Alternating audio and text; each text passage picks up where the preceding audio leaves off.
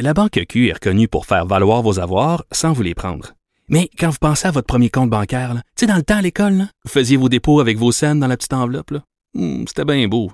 Mais avec le temps, à ce compte-là vous a coûté des milliers de dollars en frais, puis vous ne faites pas une scène d'intérêt. Avec la Banque Q, vous obtenez des intérêts élevés et aucun frais sur vos services bancaires courants. Autrement dit, ça fait pas mal plus de scènes dans votre enveloppe, ça. Banque Q. Faites valoir vos avoirs. Visitez banqueq.ca pour en savoir plus. Le mois de mars, c'est le mois de la nutrition. Donc, euh, c'est un mois pendant lequel on pense euh, plus que d'habitude à ce qu'on met dans notre assiette et ce qu'on fait trois fois par jour. On va en parler avec euh, Isabelle Huot, qui est, comment on dit? On dit docteur en nutrition, diététicienne, ça se dit plus, Isabelle? Ben, c'est parce que diététicienne, ça fait un petit peu péjoratif, ça fait ah trop diète, alors ah. que nutritionniste, c'est un terme protégé maintenant. Et puis c'est plus euh, c'est plus large. Tu sais, diète, ça fait trop années 70, là. Donc maintenant, c'est diététiste nutritionniste, euh, docteur en nutrition parce que comme Richard Béliveau, docteur en biochimie, parce que parce que j'ai un doctorat en nutrition. Puis au Québec, on peut pas mettre le docteur devant le nom, donc je peux pas m'appeler docteur Isabelle Huot, alors que euh, dans les autres provinces, puis en Europe, on peut utiliser le terme docteur devant le nom. Ah ben ça, je savais pas qu'au Québec, on n'avait pas le, droit. Ben écoute, moi, je, je m'en fous des conventions. Je t'appelle docteur docteur Huot, ça me fait super plaisir. Appelle-moi Maître Durocher. Appelle-moi Maître Durocher, parce que moi, j'ai une maîtrise en journalisme. Alors écoute. Bon, c'est vrai, bon. Maître Durocher, c'est parfait. Bon, alors, euh, alors docteur Huot, écoute, on va parler donc de ce, à quoi il faut qu'on réfléchisse pendant ce mois-là.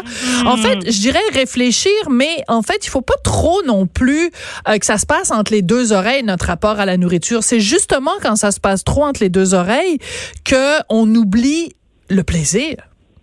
Ben, c'est justement, c'est vraiment ça qu'on veut mettre de l'avant en mars, puis améliorer la relation avec les aliments, parce qu'après 25 ans de pratique de clinique privée, je me rends compte à quel point les gens, bon, la fameuse expression manger ses émotions, les gens ont une relation un petit peu malsaine avec mm. les aliments, puis comme tu dis, on oublie le plaisir parce que on mange par solitude, par ennui, par anxiété, par stress, par jalousie, par envie.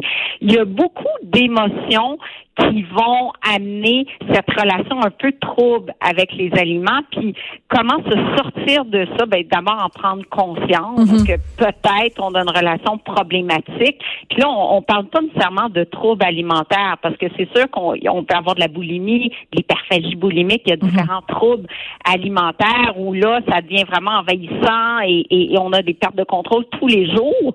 Mais ce que je me rends compte dans ma pratique privée, puis aussi dans les conférences que je donne, c'est que perdre le contrôle ou manger non pas par faim réel, mais par faim euh, émotionnel, ça touche beaucoup, oui, hein? beaucoup, de gens.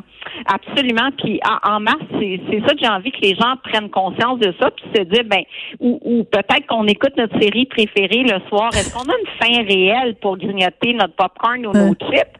Ou c'est une habitude, ou c'est parce que c'est juste réconfortant euh, d'écouter la télé puis de dire ah enfin j'ai un petit moment pour moi et ce petit moment pour moi vient nécessairement avec la nourriture. C'était c'est des questions drôlement intéressantes, mais moi à chaque fois que je te parle, je reviens tout le temps à ça. Il y a 60 ans, les gens mm-hmm. là, nos ancêtres, nos, nos grands-parents, peu importe, ils mangeaient parce que il y avait faim puis qu'ils avaient besoin d'énergie pour accomplir les tâches. C'est récent dans l'histoire de l'humanité que le fait de manger soit dissocié complètement de un besoin énergétique.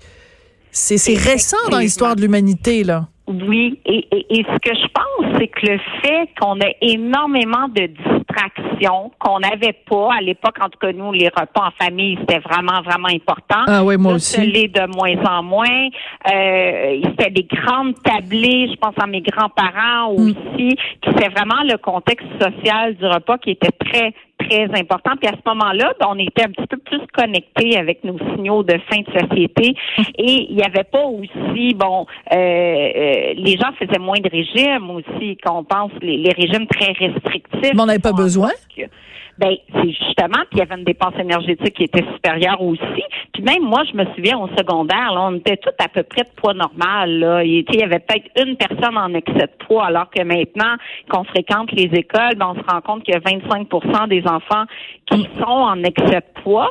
Puis ce qui est corrélé à ça, ben, c'est beaucoup j'écoute la télé en mangeant, ben, sur la tablette en mangeant. Fait que c'est sûr que si on fait quelque chose d'autre en même temps, on est beaucoup moins connecté sur nos signaux de de. Là. Écoute, Isabelle, j'ai vu l'autre jour, j'ai entendu euh, une dame qui est à la tête d'une clinique qui vient en aide avec les problèmes de poids pour les jeunes et elle disait qu'elle voyait maintenant ce qu'elle n'avait jamais vu avant des jeunes de 14 ou 15 ans qui ont des chirurgies bariatriques. Les deux bras m'en sont tombés. Oh!